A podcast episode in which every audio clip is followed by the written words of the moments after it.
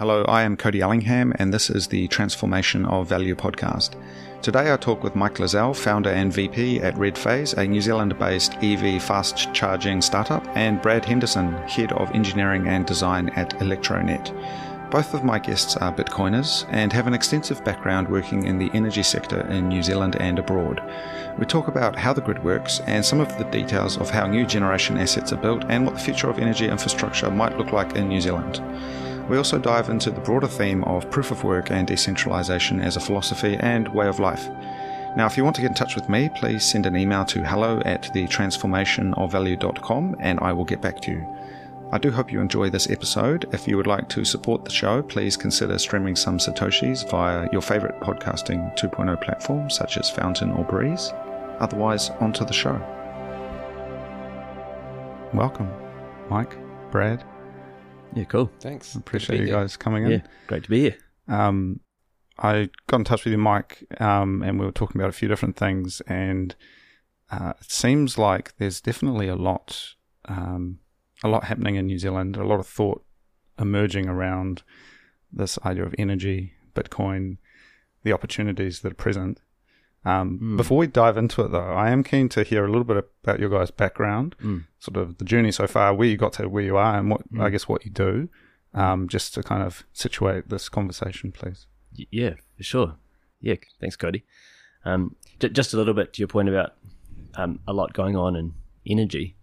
Actually, in the last year, I haven't been hearing much.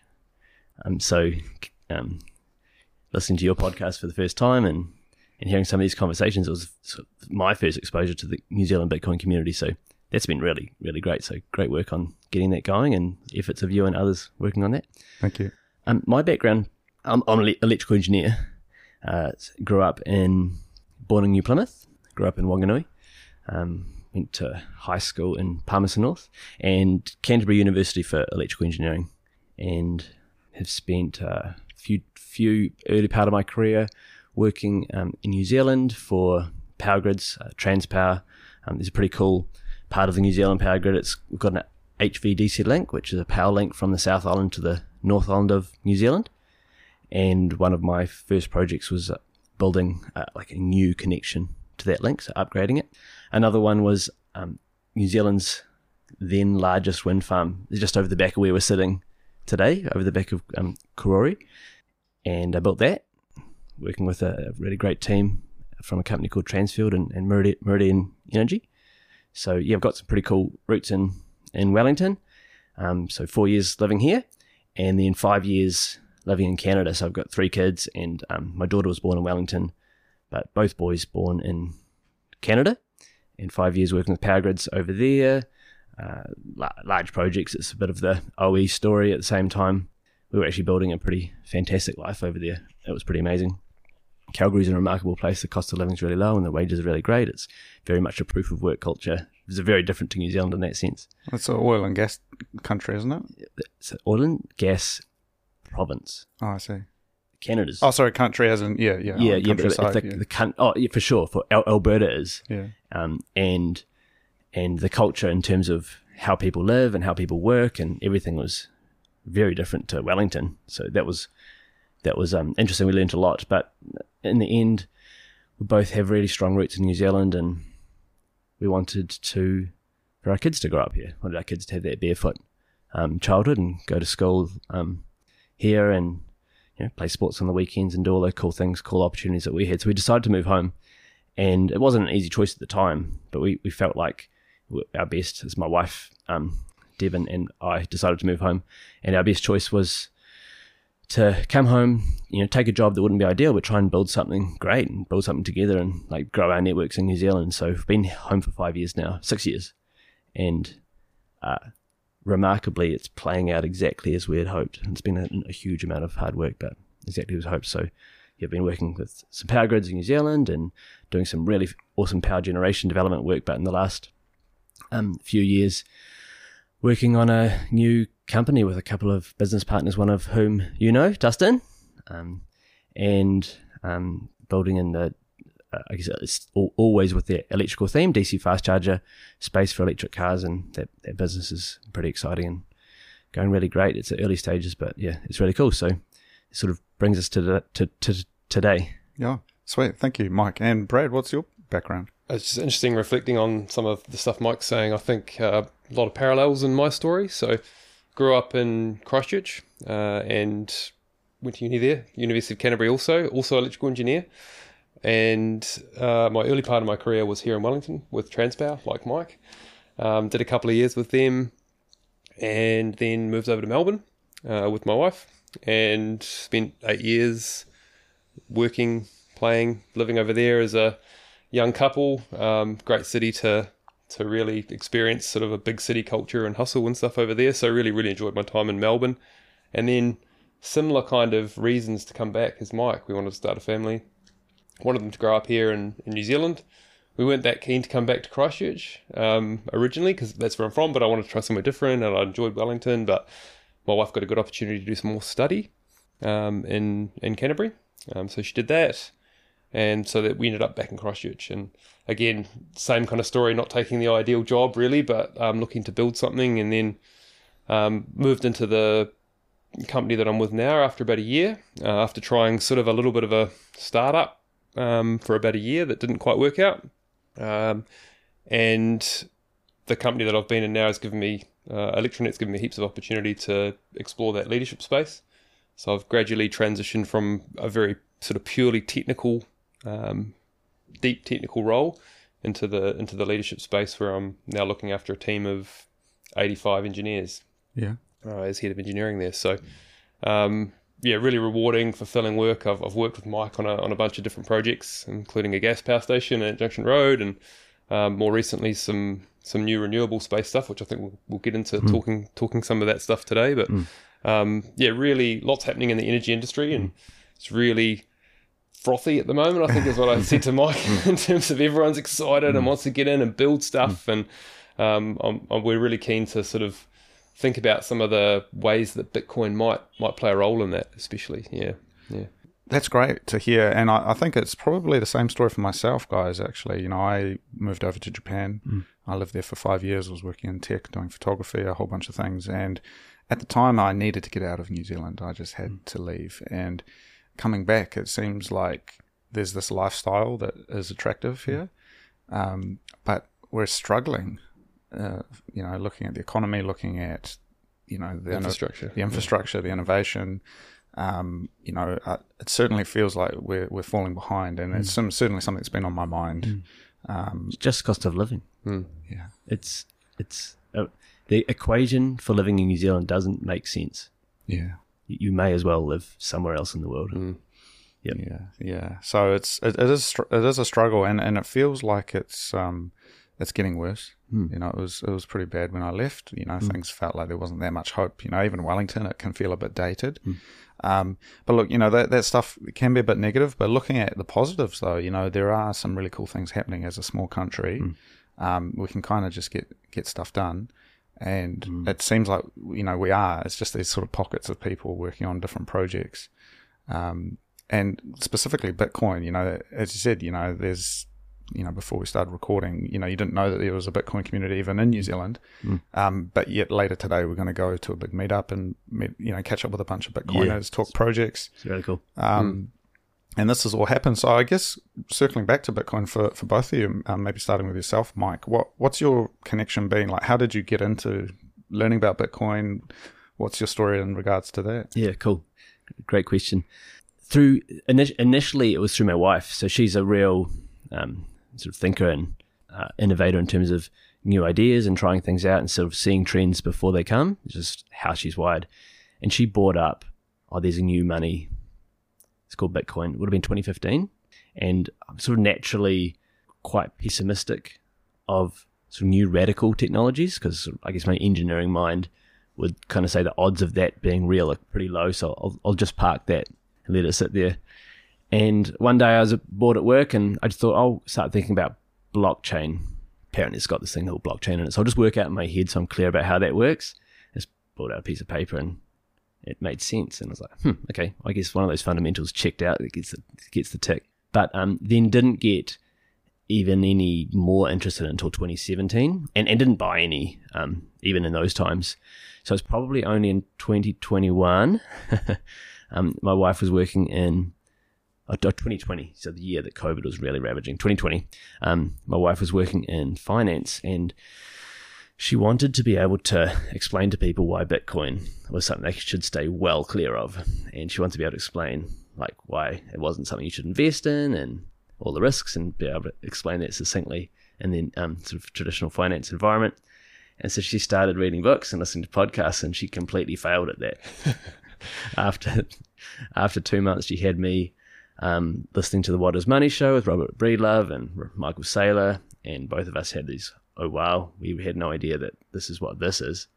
Um, and that was a, a, violent fall into the rabbit hole, I guess. Yeah. Yeah. In Yeah. 2020. Yeah. What about yourself, Brad?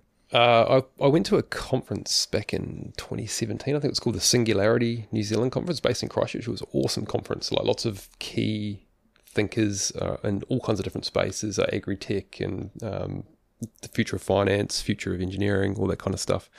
Um, and that sort of exposed me to the well Bitcoin for the first time. Um, what is this thing? And um, I, I went all in. I didn't go all in, but I, I, I bought some. had, to, had to do the whole, um, do the whole, you know, get the photo, send a, send it to some dodgy person through. I think what was the name of that exchange that I used back in the day? It was I can't quite remember, but um, yeah, did the did the photo. Was it sent that. Binance? No, it wasn't Binance. It was like a um, sort of web based. It had a sort of clunky user interface. Um, I can't. It'll come to me later. Yeah. But um, anyway, so I bought some bought some coin, and this is in the beginning of sort of 2017. And I don't know if you remember, but 2017 was the year that the the bubble, the huge bubble Yeah, happened, did- the did first big bubble. Did a pump. And um, so I think it was about five hundred dollars a coin where I bought. I might have bought like hundred dollars worth or two hundred dollars worth or something, um, and I just sat on it. Um, but then by December that year, Bitcoin was worth twenty thousand um, US dollars or something a coin. I was like, I just like you know ten x to my my money through through just by accident, and I was like, this doesn't feel right.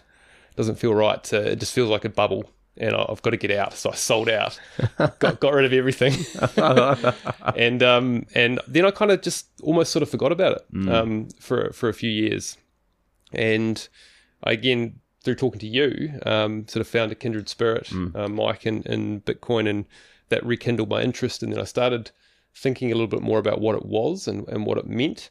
Uh, prior to that, I just thought it was some almost like a bit of a scam, or you know, like a a way to lose money easily with the volatility and all that kind of stuff. So um, I think in the last couple of years, I've you know, done more reading, and I and now I really and listen to podcasts like yours, um, Cody, and I, I feel like I get it more now um, as a store of value. Yeah, it's interesting. You mentioned this logical kind of engineering background, which both of you share. Um, you know, obviously you can see the mess that's in my studio. You know, I'm more of an artist and a, and a creative thinker, and I think there's certainly something about Bitcoin which makes it very hard for people.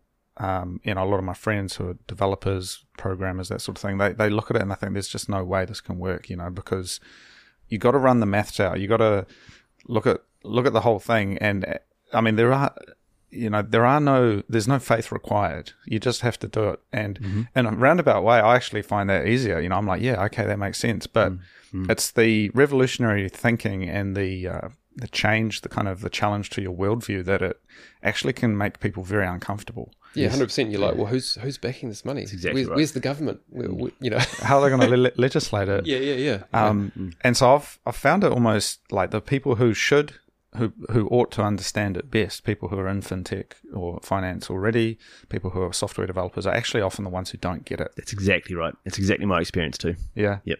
Um, whereas people who you wouldn't expect to understand it, people like farmers, um, people who work on the land, um, creative people, they actually like, yeah, that fully makes sense. Um, you know, if you look at proof of work as a concept, you know, for someone who works on the land, it's like, yeah, you, you can't get out more than you put in. You're like, you, you got to do the work. And, and also for creative thinkers, I think, you know, you can also start imagining, well, look, politically, you know, culturally, you know, I've seen, you know, the history of, of different things and the, the world is, is in a constant state of change and we're in change right now and we will continue to change. And so to hope that things will just be the way they were is that's the only thing that isn't going to happen, you know? hundred percent. Yeah, Um, and so that is challenging though, because when you are interfacing that, that rough, um, you know, wilderness that exists between government and people trying to kind of get stuff done, you know, trying to convince um, large corporations or businesses to invest in this technology and build out whether it's mining infrastructure or you know connecting it with the electrical grid and stuff like that, or whether it's from the legislative point of view. How do you, you know, how do you com- communicate something that's necessarily quite revolutionary? It, it, doesn't come easily, I don't think. Yeah, mm. and you've got to realize that people are invested in keeping the system as it benefits them, right? So um, it's there's going to be a lot of resistance to change, and there always is. Um, I think this example of do kids get it? It's like Steve Jobs gave the iPad to some kids as as his best test, and it was by far the best test because they just got it. And I, I, Cody, I just copied exactly what you suggested with um, setting your kids up for them to be digital natives. Yeah and indoctrinated my kids yeah. to be Bitcoiners. and it's like completely effortless with them. Yeah. I've got no barrier to thinking that there could be a new money and that a, new money is a good idea. Yeah. It, it's sure. Yeah, and the you know the, the children they they they they're, they're learning this language of um you know of Bitcoin, and for them you know there's no preconceptions, there's no a priori assumptions around what money should be, mm. um, and it's actually us who are the ones who are looking at it and like well yeah, I still trust, you know, implicitly the branding of a bank or something, you mm. know, it has a certain value to me. Um, but I can see that um, disappearing over time, and especially um, as we enter this brave new world, you know, for children, like they, they might never ever touch a bank; they'll just be fully self custodying their, their funds, you know, and it will be this archaic institution. Um, maybe the post office is a, a, good example, but you know, when was the last time you went into a post office? Like, they used, used to run your, your, your banking, your um, you know telephone, all of that stuff used to go through post offices. Um, they were like a government department, mm. and we've seen that change over time. Um, and so, looking at what that future holds, I mean, with what you guys are working on, I mean, from the electrical grid side of things, I mean, what's what have your discoveries been? What are the opportunities that you've identified? Yeah, yeah, great, great question. I, I think it's different the area like power grids and generation that we can, I guess, bring value to the conversation. Um, probably the one one point you just touched on, which is well, one thing New Zealand does do well is innovating, and we're resourceful, right? We're resourceful as as a, a people, and so doing things first is a good, a, quite a big opportunity for New Zealand. It's the EFTPOS example, right? Where EFTPOS was trialled here first. So, so um, I guess one of the areas that we can see opportunity is around the energy market and energy in general. And you know, there's a global transition to uh, electrification of everything, and it's what sort of part of the um, sustainability story is to getting off fossil fuels as core energy sources and get onto renewable electrical sources. So, so that's that's one area, and then I guess the particular area of, of experience and, and expertise, and certainly one where Brad works is in power grids and kind of you need, you need to understand power grids at, at a core and electrical power systems to then work out where the opportunities are for Bitcoin. So, um, yeah, Brad, do you want to talk a bit about um, the renewable or the power generation market and space in New Zealand? Yeah, it's um. Do you want to touch on that first, or maybe the sort of talk about the trilemma? I don't know. Yeah, yeah, let's do it. Yeah, okay. So let's talk about the, the there's this concept in energy called the the trilemma, um, which essentially is a think of it as a triangle, and on the peaks of the triangle you've got energy equity, which is basically can you afford to to pay for the energy. Um, the other peak you've got is security. So is that supply of energy going to be there in the future, and is it reliable?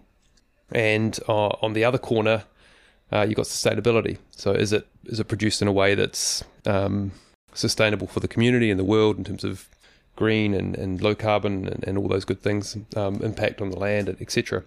So obviously the world is, is big at the moment and trying to transition to more sustainable sources of energy, but that comes with a with a cost. Um, renewables have his, historically been very very expensive um, relative to, to gas fired or coal fired um, types of power generation. Although in the past few years, what we've seen is the the cost of things like solar and wind has come down dramatically. Um, so much so that in most places in the Western world, at least, uh, it's actually cheaper now to to build a, a, solar or a wind farm than it is to any other form of generation mm, mm. Um, from a, from a cap, capital cost perspective. Um, and, and, this is partly behind uh, at the moment in New Zealand. We've got this frothiness or renewables mm, mm. boom that's that's developing where So with the with the coal and um, g- uh, gas comparison, and you don't need to pay for fuel. You don't need to pay for with, fuel. with wind Yep. and solar, so that that adds to the economics. So everybody's very bullish on, on the future for, for, for wind and solar. But the big disadvantage, as you as you probably know, with you can think about if you think about solar as an example, um, a form of energy, it's not there at night time. And and when do we in New Zealand traditionally need most of our energy? It's at six o'clock at night. Turn the heater on on a mm. cold winter's night. Mm. It's dark outside. There's no there's no solar power. Mm. So what are you going to do? Um, so you might get a bit of wind energy there, but you, you can't, but basically can't rely on solar and wind for your entire energy needs. It's, it's just not going to work. Um, you need some form of storage in order to back that, that energy up. Or the base load to just keep everything going. Basically, to keep everything going, exactly. And, and you need to be able to, that needs to be flexible, so it needs to be able to move up and down. Um, and so, Mike, why don't you want, do you want to talk a little bit about how we, because this is where it sort of crosses into the whole Bitcoin space, I think, is how we get a renewable power plant built, um, and particularly touching maybe on the the finance side of things, because I think that's that's the that's the sort of really interesting part of this conversation. Yeah. Yeah, for sure. So I I got background in developing power generation. Uh, yeah, I guess there's there's sort of five parts to um, what what a uh, someone who wants to develop power generation ha- has has to do. Ultimately, they're looking to make a return on their investment. So that's what many of the uh, people that you know, engineers like ourselves are working with are, are looking to invest in an energy investment to make a return. And so to do that in pretty much the whole Western world, it's the same recipe. Um, they're looking for uh, land somewhere where they can tap the resource. So that could be um, a, a, high wind zone, or sorry, a, a, a high a wind zone has a high average wind speed, um, so it's good for a wind a wind farm. Or it could be a sunny area which has got lots of sunshine, so it's good for a solar farm. So land. Then they need um, something called an offtake agreement. So someone who's going to buy the power. It's called a power purchase agreement, PPA, and they'll be looking to sign that before they even decide to build the power plant, before they even finance it, put the money in, um, because it's what secures the, the revenues in the future. It's what's going to back that investment. And then they need, so generally it's called permits. In New Zealand, it's called resource consent, but all around the world, there's some kind of um, permitting procedure to go through with local bodies and governing bodies, re- regulators, on to get approval to actually build the thing and to manage all of the, the objections. And then the last thing they need Grids. is the power grid. Yeah. Um, so with those four things, they'll be able to form a, a business case and as a, as a company make an investment decision um, themselves. So that, that's kind of the recipe. It's what all power developers are doing at the moment. They've all got sort of slightly different derivations of how they do each of the four elements, but that, that's that's the recipe. What's the um, turnaround time on something like that from uh, idea to turning the, the, the switch on? Yeah, it's a, it's a great question. I, I would say if you did, uh, kind of the first measure is when you tip the money in. That's when all the financial commitments get made. If you could turn that round in 12 to 15 months, you'd be a pretty high performing developer with a pretty spectacular resource and um, like strong um, uh, PPA. So yeah, it, it, it's a long process. Yeah, And then but- you got to build the thing. Yeah, that's right. I mean, I think we're seeing these projects play out over multiple years. Um, e- even just looking at resource consenting alone, it, it, that for a wind farm, that can take eight years. Yeah, because I, I think that's what I feel is that um, the governmental apparatus and the regulatory side is what must take the time. I mean, looking at trying to build a dam or anything, you know, um, was it Ruataniwha Dam in Hawke's Bay? I mean, I'm sure that's been around for decades, that project, or Transmission Gully, all of these projects where it's like the actual building is a 24 month Yeah. engagement, but the, the rest of it. And what drives that reticence to, you know, like what, why is it so sluggish to engage with regulators? I think it's not just the regulators. You do need to engage with community um, and give them a say, and I think that's that's built into our Resource Management Act in, in New Zealand is, is giving the community a say. But what what we do see um, is that you can have one dissenting voice that um, can hold up a project. Um, they they can say, "I don't like the the project." And the example at the moment is, you know, that you can't build a solar farm because the land's productive for sheep or, or dairy farming, and you, you're taking away cows and sheep from the from the national fleet of cows and sheep, Mm. and so that's not that's that's deemed to be not a good thing. So yeah, I think you, you do, and that that you do need to engage with the community, but I think maybe we need to tweak the settings in New Zealand so that it's not the, the whole process doesn't get held hostage by one or two dissenting people. Has it, has there been recently? Didn't the RMA get scrapped or changed quite drastically? What's the story with that? Uh, yeah, there is a reform under development. Um, that, that I- I'd call it more nibbling around the edges. Yeah. There hasn't been a, Yeah. a unilateral um, replacement or anything. But they they are replacing the RMA with three different new acts. Um, the the whole idea behind it was to simplify and make things easier, but I think they've they've gone from one act to now to now three, and uh, something like seven hundred pages to eight hundred pages. So I'm not sure they're achieving the objective of making it easier. I think gen- generally having a consultative process for building, we'll call it, these these are all large assets which have sometimes quite serious impacts on people. That- That's a good idea, right? is That- good, that- yep. in the in the in the past, think think big of the Muldoon era, they would just go and commandeer land and build things and um, take property from property owners to build assets on. Yep. And there was no consultation at all. So having having this process is enormously important. When the Resource Management Act was brought in, it was it was heralded as a advancement in, in policy. And I think generally it's important to have that process. And around the world, it's not done well, and they do exploit resources at the expense of people. But I think what Brad's pointing out is the number of projects that try to get through a consultative process versus how many actually get through. It's very low and it's very slow, and it's a real problem for New Zealand. Yeah, it's interesting you mentioned Muldoon. I mean, I went out to Mangakino um, uh, maybe a couple of years ago, and and just seeing the old dams that they've got out that way. Um, there's a couple on that um, uh, in that area, you know, that were built in that in, in that in the seventies, and you know, you realise, you know, that it almost feels unimaginable that they could do that again today. Like the city, the, the town of Mangakino was built from, you know, I mean, there, I think there was a settlement there, but it was pretty much built from scratch. Same with Twizel. We, we used to build stuff in New Zealand, like, and people used to relocate to make new towns to build stuff. And Oh, yeah, you're right. I, I just I couldn't see that happening today. There's some great um, documentaries looking at is it is it the Clutha? No, there, there's another big dam down Yeah, it's Cl- uh, the Clyde. Clyde Dam. yep. Yeah, um, there, there, there was a, a documentary, and they had like shops and schools, and they basically built it, and it was this kind of you know new vision. And I, I often think you know from that kind of geologic perspective, like in the '60s, you know they they could do stuff like this, and then and today, you know, we we, we can't, and. I appreciate there is the need to talk with people and con- consult, but there's also directives and needs. You know, we need power. We need you know a secure energy supply and it's like the longer you leave it you got to The pay harder it gets, yeah right? and you got to pay for it at some point Yeah, I, got, I got some thoughts on that. Hydro stands alone. There's no other power generation that like stops a whole water course forever. So it has that amount of impact on the land. So your point is that they don't do it anymore.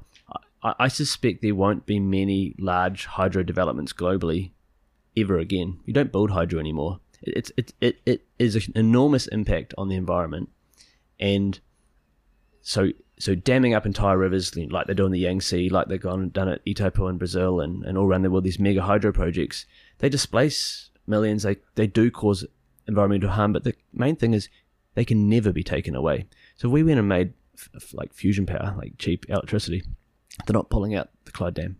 Yeah, well, it's a it's a valuable asset, right? That thing's gonna even even with fusion reactors, that thing's su- such a valuable asset. They'll they'll never pull it out. But versus what wind and solar, the, a better technology comes along, you, you can pull them out. Repower. Yeah, Yep. so I- I do think they are superior in that sense, and that the solutions they're just not large scale hydro. There's, there's other solutions in that, in, with with new tech. Yeah, it's interesting though because nuclear has a lot of negative connotations, right? And so we're in this. You're talking about the trilemma. Coming back to that, like what from what perspective is is that from a, an energy, from a development perspective? Is that or like like what context do you look at the trilemma through? Uh, you can look at it in in multiple contexts, I think, but uh, where it's generally formulated is in a sort of national context. There's a, I think it's called the World Energy Council. They they rank countries actually with with this um, trilemma. New Zealand's got a very high ranking. I think we're ninth in the world because Um, it almost feels like there's another piece to it, which is the political, and I feel like that that is what we're we're facing at the moment. Because you know, how do you you know you can have something which actually solves all of those, and, and in a way, I mean, nuclear, if done properly, I feel c- could be an option, but uh, then you've got the political baggage of that, which is very difficult to overcome. Yeah, I agree. And maybe it should be an energy square, not an energy tri- triangle. But um, yeah, the, the, you're, you're right. Politics is super important in the in the energy game, and um, yeah, we can't. Nuclear is a an interesting and solution. It's it's pretty expensive, but you can argue that's partly because of all the regulation that's around the the safety. but um, we- we're never going to. I can't foresee us building nuclear reactors in, in New Zealand, but just because we we're a nuclear free country, we're, and that that's a a wedded thing that the population is wedded to, the the politics is wedded to, and would we give that up? I don't know. I, I, I find it hard to see at the moment, but you know things are possible. The, the argument against nuclear probably really stems from what we're on the Pacific Rim. We're going to be exposed to these megathrust earthquakes um, over a long enough period with tsunamis, and it's like, is it inconceivable that you would get no fallout, no nuclear waste, no breach of these reactors? And I don't think there's many engineers around who'd be able to attest that they're that robust that even like a 9.5 earthquake couldn't couldn't rupture it. Whereas in other places where it's a lot more geologically stable, it's a strong argument. No, this this thing's secure. Yeah, like Australia. I mean, Australia's right. got you've got the uranium as well. You know, the, why they're not building nuclear reactors is anybody's guess. But and and New Zealand is blessed, so we have some of the best renewable resources in the world, um, particularly wind.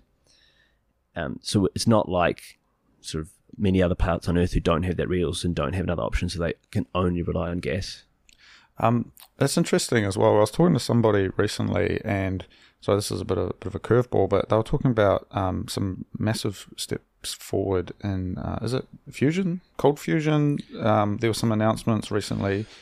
Do you? Sorry, I'm not. I'm not sure if that was the it's right. not cold fusion, it's hot fusion. But Hot- yeah, yeah, fusion. yeah, yeah. Um, was- and he he was saying, yeah, there's it's sort of just slipping under the radar, but there's some massive developments in the last few months. Do you know anything about that? I I know a little bit, mainly through like the Lex Fridman podcast that you mentioned earlier. They were the way he had one, had one of the Yeah. um, one of the proponents of one of these companies that's that's building these advanced fusion reactors and super super interesting um, tech. And um, a lot of it's come about through advances in um, electromagnet technology and, and you know uh, material science, which is which is creating the ability to confine this plasma um, in a much more um, condensed way, and, and it's enabling these you know potential game changing technologies, which it would be um, the promise of free energy. But it remains to be seen, you know, can they commercialize it? Right? It, it's one thing to have a fusion reactor in the lab, but can you can you build it at scale?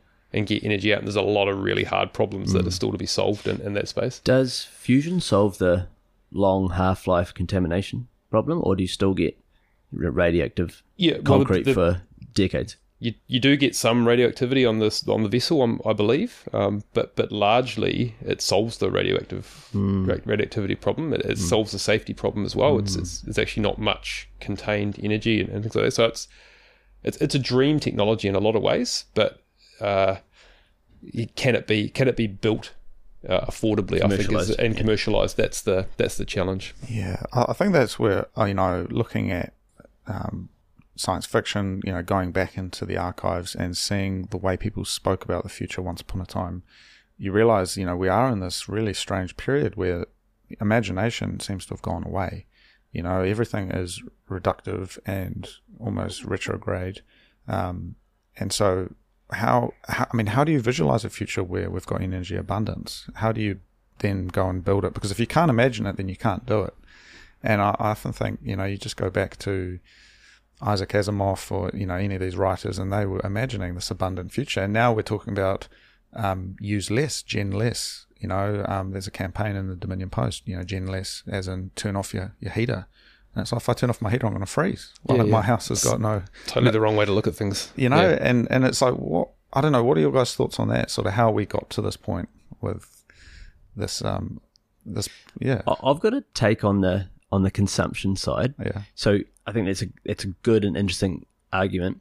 Um, energy abundance is one of the root drivers of a prosperous civilization, and always has been since the dawn of time. So the ability to make fire enabled us to transport like this pent up energy and Mm. carbohydrates and wood and then move it around and we'd have heat and could live in cold climates where we couldn't live before. So Yeah. so like the technology that unlocked wood and then fire in itself unlocked that. So energy abundance completely agree we need to be driving the cost of energy down. That's what makes it abundant and that's what will create an abundant society.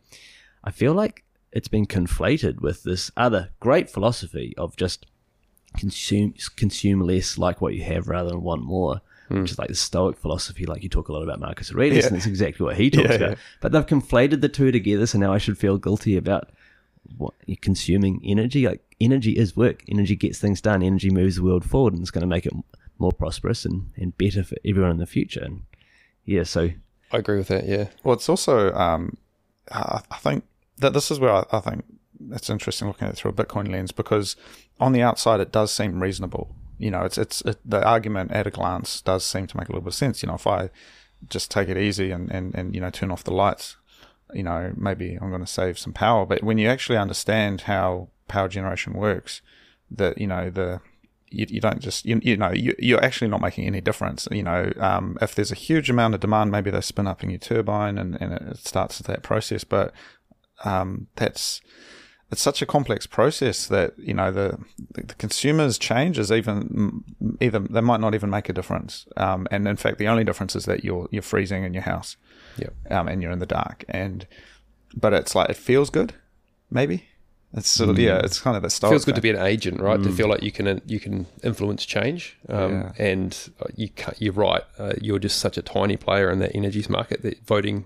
I'm- I'm curious, just um, talking about you know six o'clock at night. That's sort of the you know the, the, the, the period when you know the solar would stop being you know really relevant and the consumers were coming home. But in New Zealand, I mean, how much is consumer and how much is industry? Like, I imagine there's factories running twenty four seven that are using huge amounts of power. Like, what? And do you have any idea what those numbers are like? For Yeah, there's there's still a we we call it the it's called the duck curve in the industry. So the way that the power, uh, the demand changes over over the day, um, it's still quite uh, evident and still quite prevalent. Like you, you do have that evening and morning peak when you know people get in get up in the morning and turn the put the kettle on and, and put the toaster on and, and all that kind of stuff and then the industry ramps up as well. I think that's what drives the duck curve. It's the overlap between industrial usage and consumer usage. And yeah, those factories go 24 7, but then the consumer usage is ramping down. yeah. In terms of proportion, what would it be?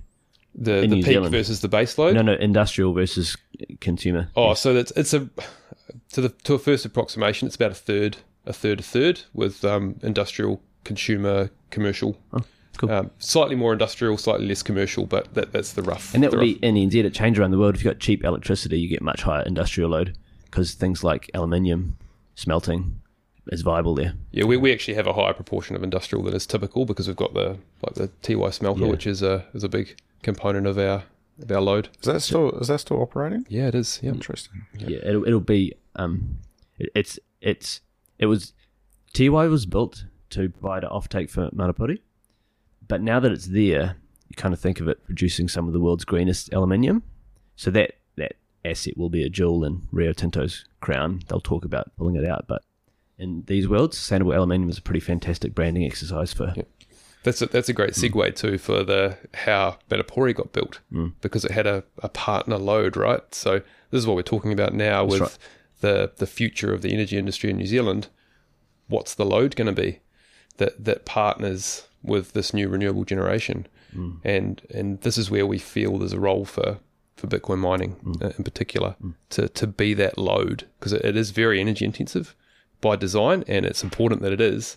And you need to you need to provide that generation, and it can underwrite the development of some of this generation, which is which is super exciting. So that that's a narrative that's emerged. Um, however, you know, interpreting that and looking at it closely, it's there's also questions about whether that is going to be long term viable or whether there needs to be another piece in that uh, supply chain with that uses the heat output to to then subsidize that. And so, what are your guys' thoughts on that? Have you run any sort of scenarios in your head, or, or, or talked about how purely just being in the grid infrastructure versus actually being part of a, a you know some sort of low grade heat process? How could that work? Um, it's a great question. I, I haven't spent a lot of time thinking about the co-location of something so that you can mine and use the, the low grade heat elsewhere. It, it's a really good point. Yeah, Brad, can you have you thought much about it? Uh, yeah, it's, I, I haven't thought too much about it either, but it's a great idea. I mean, you've got obviously you're going to generate a, a huge a huge amount of heat um, from the mining, and if you can repurpose that for community heating, they do that a lot in some of the northern European companies. They these uh, countries. They have these community heating facilities where they pipe the, the heat around the, the neighborhood, and that's usually gas that, that runs those things or, or diesel.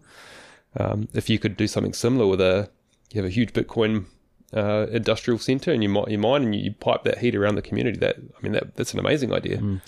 I, I don't quite think of sort of the next step in in game community integrated with Bitcoin mining would make sense, but I think at the moment I think of Bitcoin miners as the dung beetles of energy. They're just like crawling around looking for the cheapest energy they can find. I won't say anywhere in the world. We'll call it in a stable government, somewhere where they've got some kind of um, just general protections of operating company. So so Bitcoin miners will be located at the ends of countries, like right down the bottom, where power's the cheapest, and they'll mm. go and put them in a in a shed like next to Manapouri would be the obvious one. Or that's actually I think that is actually happening. Pioneer Energy might have a trial down in the deep south. They do, yeah. And it's just energy they just can't monetize effectively, so it's going to be wasted. So in, initially, Bitcoin miners are just going to use waste energy, waste electricity. It, it, it, wouldn't otherwise make it to market. And with Bitcoin miners, you can get it to market. And, and then in game, absolutely integrating it with communities um, um, and uh, efficiently would, would make sense too. Yeah. I mean, that's where I'm really interested in, in kind of these emergent effects because, you know, if you look back at you know the 50s or something you know and you look at what they thought the future would be it was running it based on what had happened previously and it didn't mm. take into account the step change and you know i think you know like we got the the, the s9 running there in the corner so i'm not using the heater mm. and you know if you you know assume there's going to be developments and and asic technology there's going to be the maybe the development of uh, different kinds of chips that are a lot more modular that can be put into anything basically I mean, what does the future look like where every single device that has any kind of heat um, generation is basically just an ASIC? Just yeah. thermodynamically, I suspect that heat pumps will in, um, will still be more efficient than using yeah. ASICs for heating. Yeah, they will. Yep. And and unfortunately for process heat, or you mentioned it, it's called low grade because it can really only be used for a few things. Um, high grade heat, which you can use for lots of industrial processes, I think it's above 300 C and you won't like you won't get that ever yeah. out of a, mm. a Bitcoin system. Yep. Yeah, yeah, that's a good point. Yeah, no, that, that, I, I I do agree with that. Like the um like heat pumps, they um. Uh, I'd be interested actually to hear your thoughts on, on that, but I understand it because there's a compressive element to it, right? So it doesn't it, it it can you can get more heat out of it. Yeah, it's like you, a three to one. Yeah, yeah, three or four to one. Some of the best systems. Yeah, yeah. Whereas if you just had the heat, you know, like a, a one to one, one to one. You know? so, so literally pumps heat from the outside, so it makes the outside colder. So let's say the outside temperature was 10 degrees C. It would the exhaust temperature will be like 8 or 7 degrees C, and that heat is taken from the outside air to put on the inside through your compressive technology. Yeah. Mm-hmm. Um, so I've got this exact question myself, just yeah. moving into um, a new house. We're going to be working out of the garage. It's cold, so I need to put some heat in. so my wife and I are debating heat pump versus Bitcoin heater. and obviously I should just buy the Bitcoin heater because um, I'm really committed to because you've got the laser eyes. The space, yeah, because yeah. I've got laser eyes. Yeah. But my hunch is that a heat pump will still be more economic. Well, is yeah. there is there ways? I mean, I'm uh, I'm not an expert in this stuff, but is there any ways to combine those two together somehow? Like no, no, or not not intuitively. Um, a heat pump um, converts electrical electric energy into um, like a compressor, so through electric mechanical, motor, mechanical, mechanical work, yeah. Um, and that's actually a high efficiency conversion. Um, whereas heat doesn't convert into anything efficiently. No. Therm- it's a byproduct, yeah, right? Heat is always the, the end game yep. from any process, right? It's the it's the bottom of the thermodynamic chain. Yep. So it's hard to do stuff with it. Yeah. Yeah. I say, especially the low grade heat, because you know you're not able to boil water, you're not able to really do anything to get steam or anything like that. Though glass houses, yeah, great for space space heating. It's, yeah, it's yeah. great. Yeah, yeah. So I mean, maybe that's uh, is, is, that perhaps a long tail then? So there's a you know there's heat spa- spatial heating um, and then you're still going to maintain this just purely mining um, as a load balancing uh, function, and and whether the heat's being used or not is is not really relevant, perhaps. I, I think the yeah, in in game And it's, a, In- it's, a- in-game it's an additional bit of gravy, right? Sure- if, sure if you gravy, can, yeah. if you can get that. it's, it's not going to drive sort of some of the core investments in which will drive change change and um and adoption. I think it's the grid security that interests Brad and I. It's Bitcoin helping with grid security because that's the piece that's um not well understood. Yeah. Everyone is focusing on sustainability. And just as a New Zealand example, uh, in August of 2021, there was um, blackouts in New Zealand power grid. 30,000 customers, um, mainly in the Waikato, were without power on the coldest night of the year. They couldn't have their lights on, they couldn't run their heaters. And so that's like starting to get to third, that is a third world country situation, right? And that wouldn't have happened in New Zealand Well, that and that's part of the trilemma. Part of the trilemma, yeah, yeah. so Yep. so that focus on on security, and what you're saying. So just the example of where Bitcoin can help this is in Texas. They have um, large legacy coal and gas fired power plants, and with so many renewables on, they would be dumping a lot of their energy during all parts of the day. So if there's a lot of solar and a lot of wind, those coal and gas they would um they would just spin them Shut down. Yeah. yeah, or, or completely turn them off. Um, and then when all the renewables go away, their grid's got a huge security problem. So what they end up having to do is to run these things like in- incredibly inefficiently, just as a as a ready to go standby generator. It, it takes twelve hours to turn a coal power plant on. So that means you need to have it already warm if it's going to respond to one of these grid events. Yeah.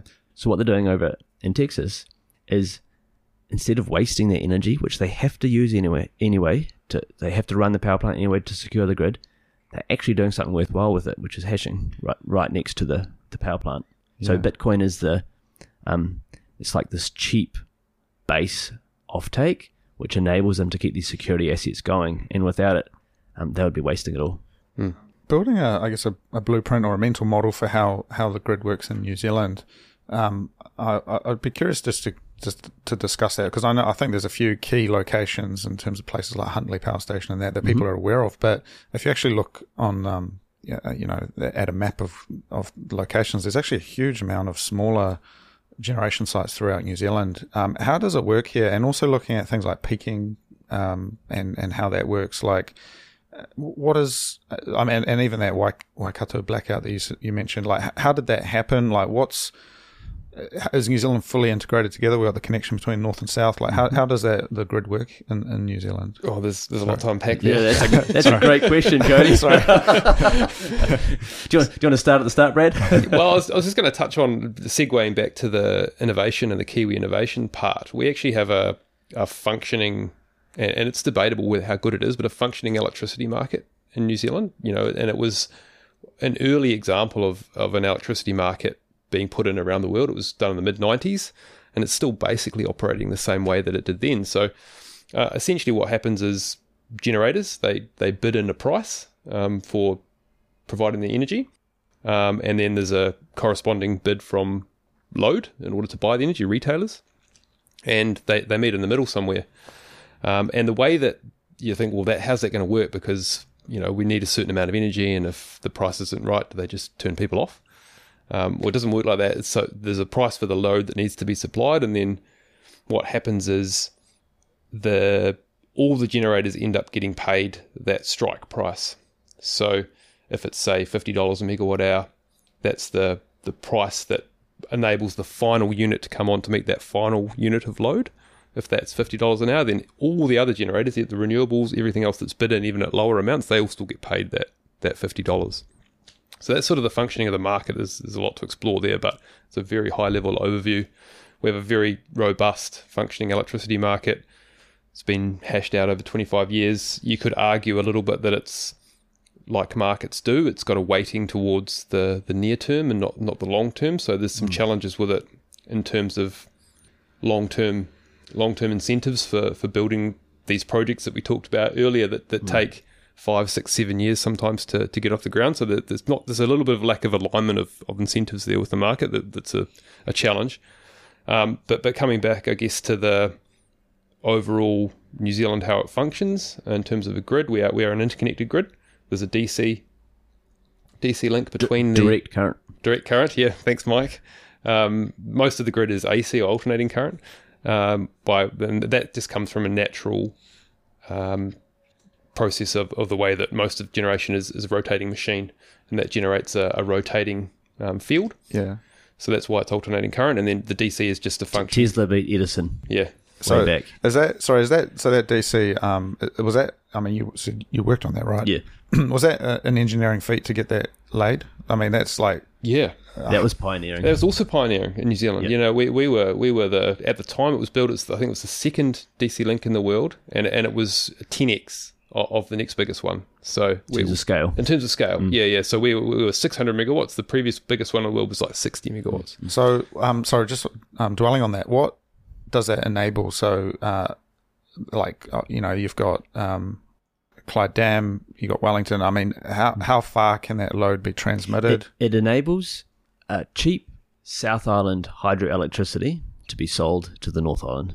and it's anywhere in the North Island, like, or was there a Yeah, limit? sure, Pre- sure, pre- sure. pretty much. Because it comes into like Haywards, just up the road from where we are, and then gets transmitted on the AC high voltage network around the rest of the North Island.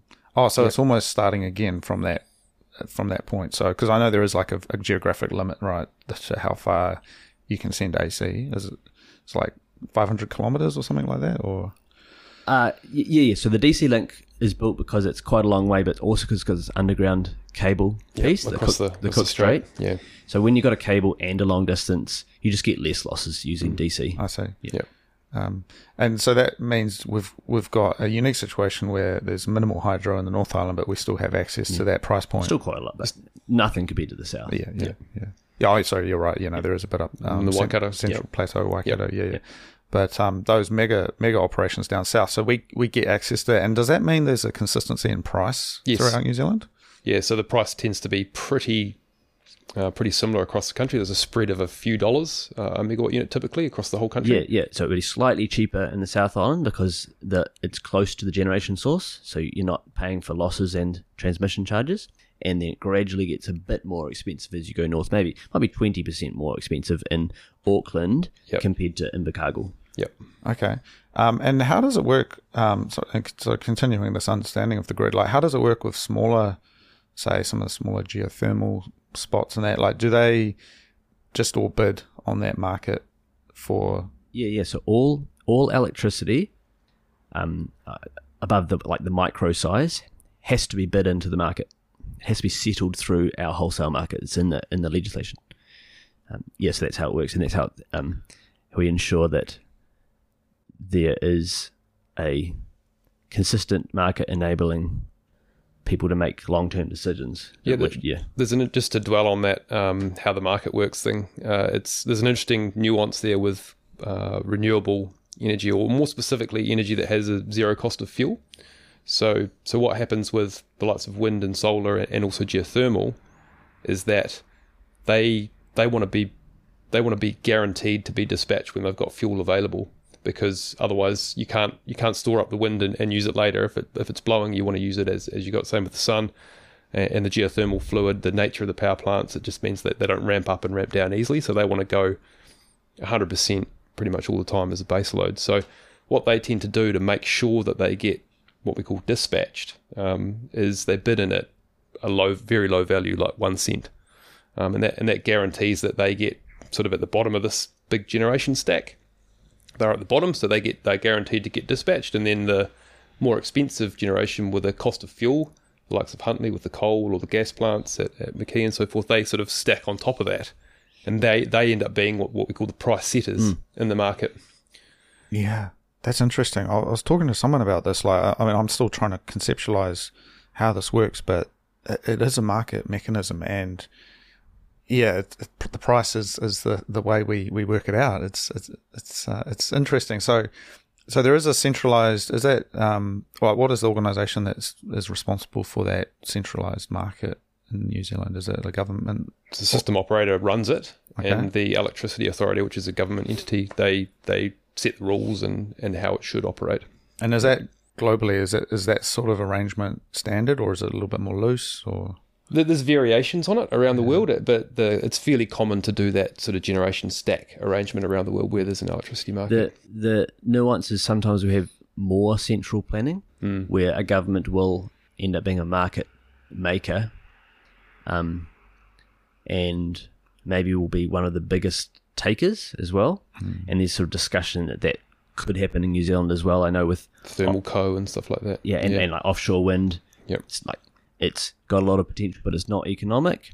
And there's this, this discussion that oh, the government would just write a PPA, become a big off taker, and essentially influence that market. And that's obviously something that you know, uh, would be quite concerning. Yeah, Mm, Yeah, because it would create distortions in the market. just 100%, price manipulation. Yeah. Yeah. yeah. Interesting. Okay, so we've got this this mechanism, and before that, so you said like twenty five years. So before that, how how did it work? And It was it's essentially a planned system. So Oh, just like that's why I kind of described it. it. Used to be like that. So they would have planners in Boffins and Wellington who would decide we need some giant power plants. Let's build them here.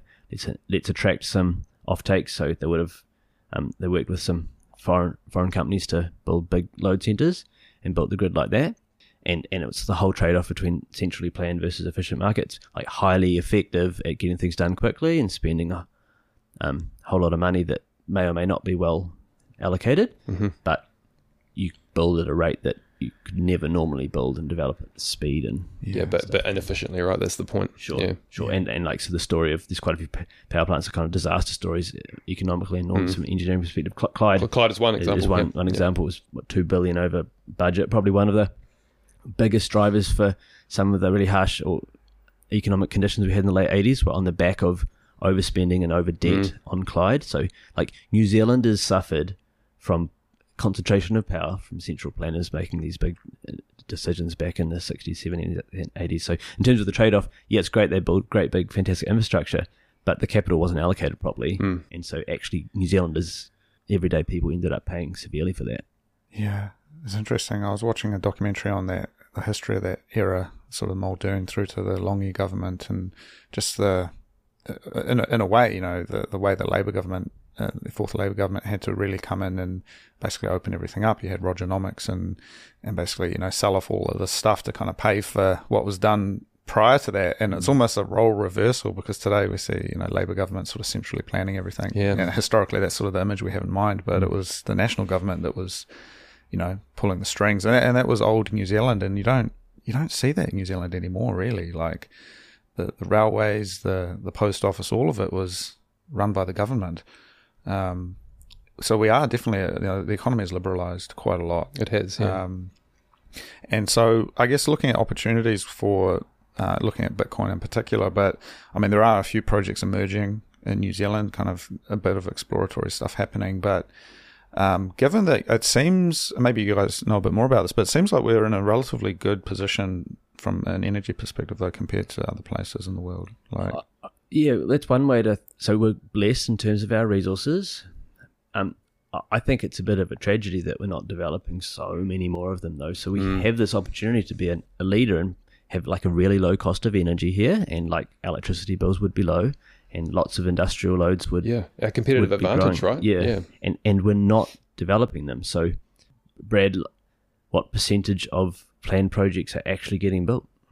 Well, it's too early to say. I think at the moment, with Mm. the, you know, this Transpower's got some twenty gigs of a pipeline, which you know, just G- for, g- just g- for comparison yeah, tw- purposes, twenty gigawatts. gigawatts, so twenty thousand megawatts. Yep. It's so yeah. at the moment, the installed capacity of all of New Zealand's generation is about ten thousand. So that just gives you an idea of you know how much how many projects are currently being proposed. You know, we don't have enough.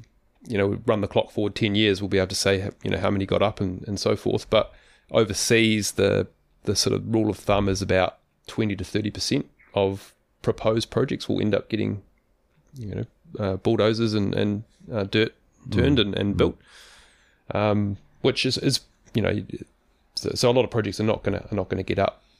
yeah, So what a- a lot of what drives generation is the load. It's the offtake. That's what that's what enables them to get built. and New Zealand is struggling for load. So 20 gigawatts, that's twice the current installed capacity. We're not struggling for generation opportunities. We've got them coming out our ears. We're struggling for large, long-term load agreements. Well, that's like the Tiwai example, right? Exactly. Yep. Yep. Um, and I think this is something sort of more broadly. You know, I was talking to you about my, you know, my my publishing and my creative business, and trying to locate in New Zealand. You know, running a business in New Zealand that actually builds and makes stuff. You know, and they, they happen to be books, but whether it's you know books or, or, or hardware or anything, New Zealand has been part of this sweeping change to sort of globalize and you know export all of their manufacturing um, but just with the way geopolitics are moving, I feel like there's prudence in coming back to New Zealand and actually having some on onshore stuff, whatever that may be. Um, 100%. and I mean, it's it seems like I mean that's sort of a still a, a political sort of a thing, but clearly New Zealanders need some security around food um, and even just general commodities and things.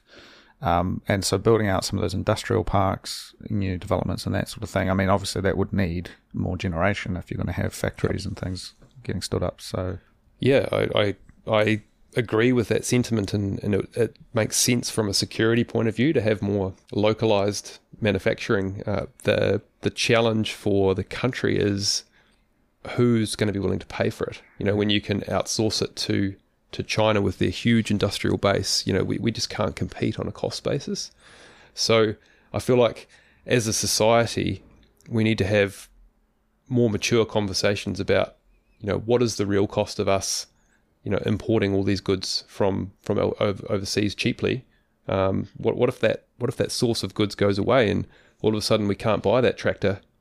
Uh, How do we how do we maintain our farms and stuff if we can't buy a tractor from overseas? You know, if we've got no expertise to build that ourselves, you know that that seems like we're setting ourselves up for a, a potential challenge. I- think about this a lot. It's a part of building a business. It's got a large component of its manufacturing in New Zealand, and then working out what the supply chains and partners are. Um, the issue is around security and resiliency of that, right? And that's what you saw during COVID as supply chains fall to pieces.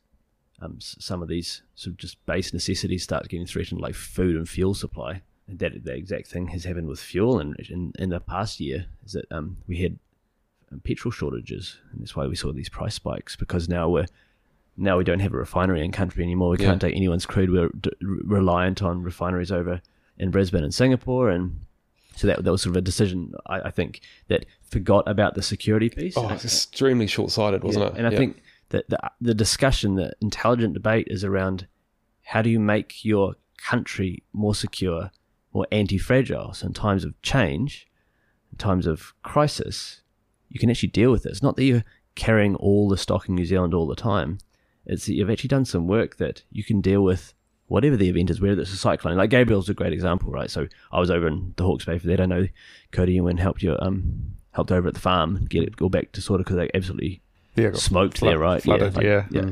Um, and that was a great example where there were people.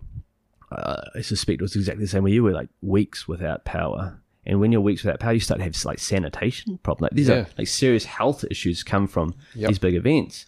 And um, I mean, you've written about it. Um, basically, we, we learned that there was we, like we were way more fragile than when we, we realized. Just Hmm. just I mean, that was a huge storm, but just from that storm, Yeah, I, I think there's there's definitely some questions around what what New Zealand is as well, and you know, there's this kind of dilemma at the moment where farmers and people working on the land in the primary sector uh, have been demonised. Uh, I think quite clearly. And at the end of the day, though, since the beginning, New Zealand has been an ag- agricultural country, and so you know maybe we you know we're never going to have a semiconductor manufacturing facility here, but Yeah, I we doubt it, yeah. you know we it's, that's not going to happen. But what will happen is we will continue to create food, and we need the inputs for that, and so fuel.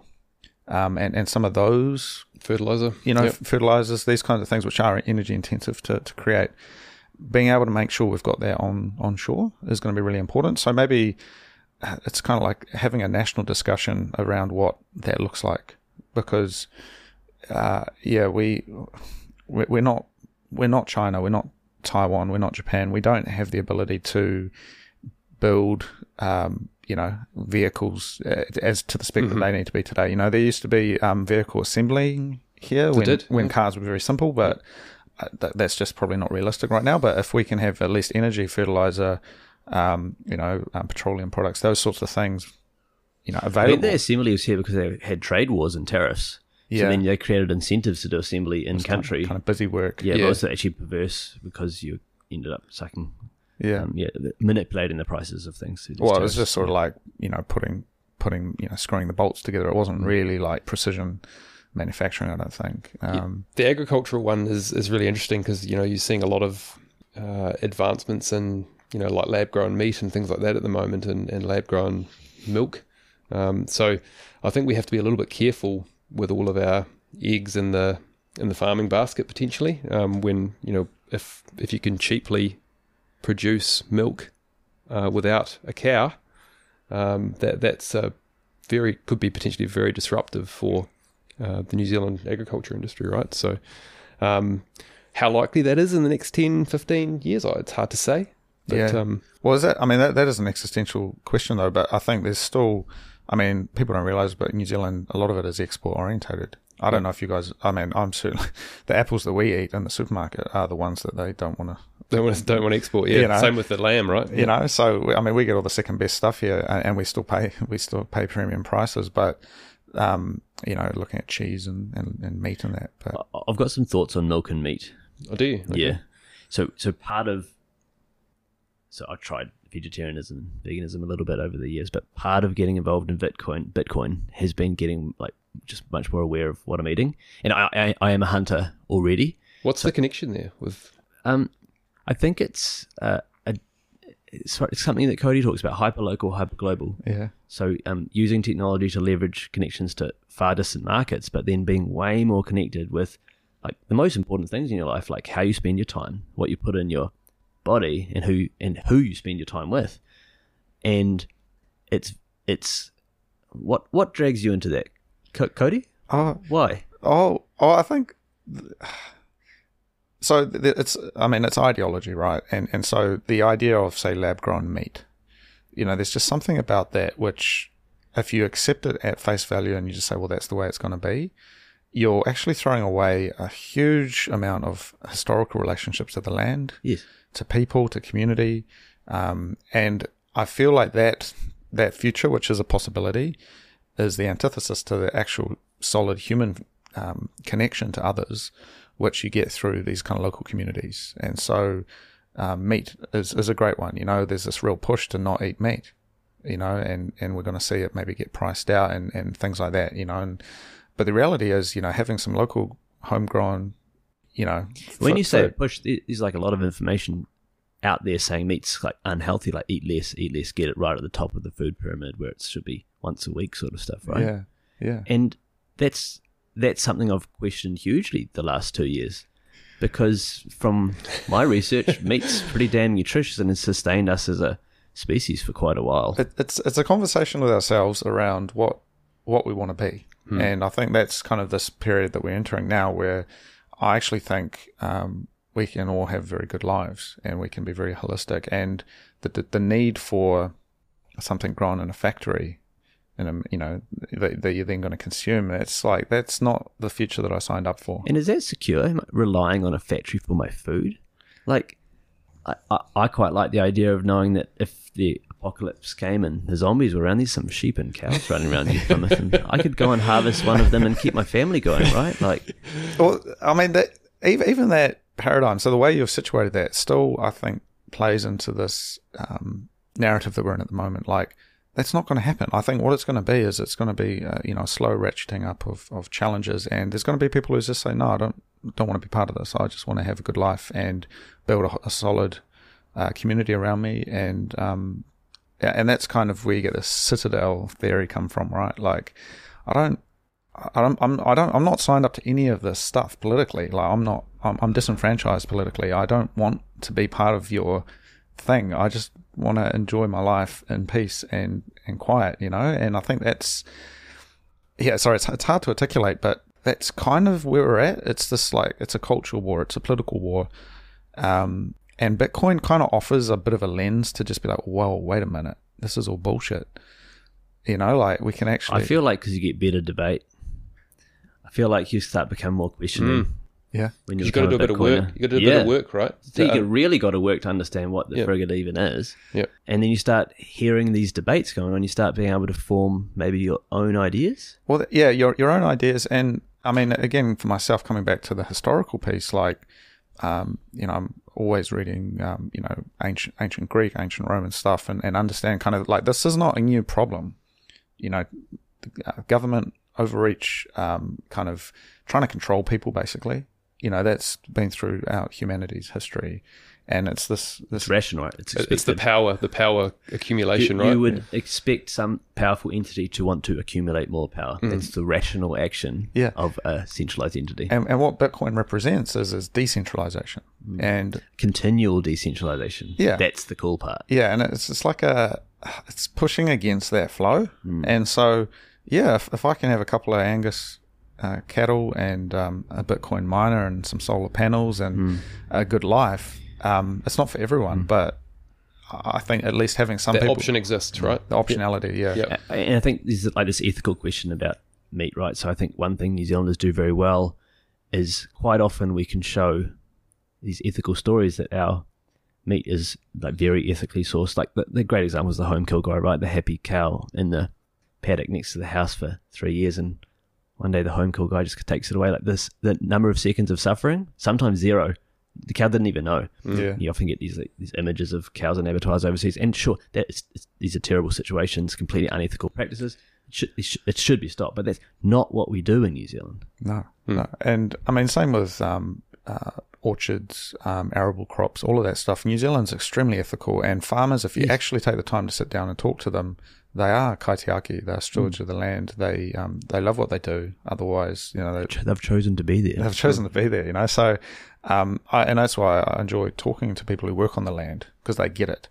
Um, so I think what it is, and that, that's kind of the whole idea about this podcast is is kind of, I mean, Bitcoin's a thing, but it's there's also something bigger, which is this move towards uh, decentralization, and I think just human prosper- uh, prosperity, which we are struggling with at the moment, and gen less, and um, you know, eating food out of a Uh, that's grown in a lab, mm. and and all of these things are they're not mm. that. I quite like this idea of what's the biggest problem in the world right now. Um, it's like we're all told it's probably climate change and probably a virus. Probably that what what the main media would tell us is the main problem. And I have a real similar sense. Is I think there's a way bigger problem. It's like how do you empower individuals to have just empowered lives? That that I think it's a far bigger problem. Like why are so many people stuck inside on screens, depressed? That, that seems to me like a way bigger problem than yeah. So so like the climate um um slowly heating up could cause some reasonably challenging situations in certain parts of the world. Like it, it's something that needs to be addressed, but there's there's bigger stuff. Well, I, I think It's a symptom too, right? It's a symptom of that larger problem in a way. I think so. Sorry, Cody. Yeah, Yeah. no.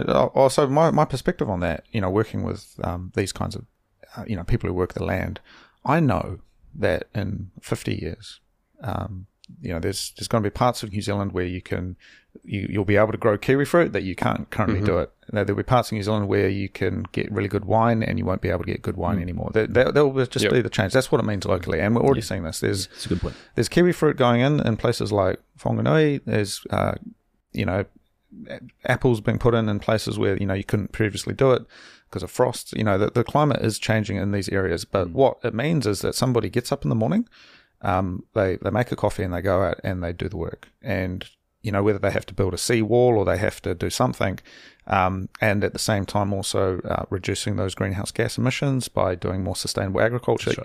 Someone has to do the work though, and talking about it and you know just trying it from that consumer kind of sophistry sort of side where it's like, well, we're just going to talk about it and stop you getting up in the morning to do your thing. I, th- I think that's where the challenge lies. Like we need better practices and we will do that. That's just part of it. But when you try and kind of come in with the the stick and you say, well, you know, we're gonna, you know, you're gonna tax your ute and we're gonna stop you actually doing what you need to do. I think that's where the the political thing comes in. It actually stops good outcomes. Yeah. I- I love this idea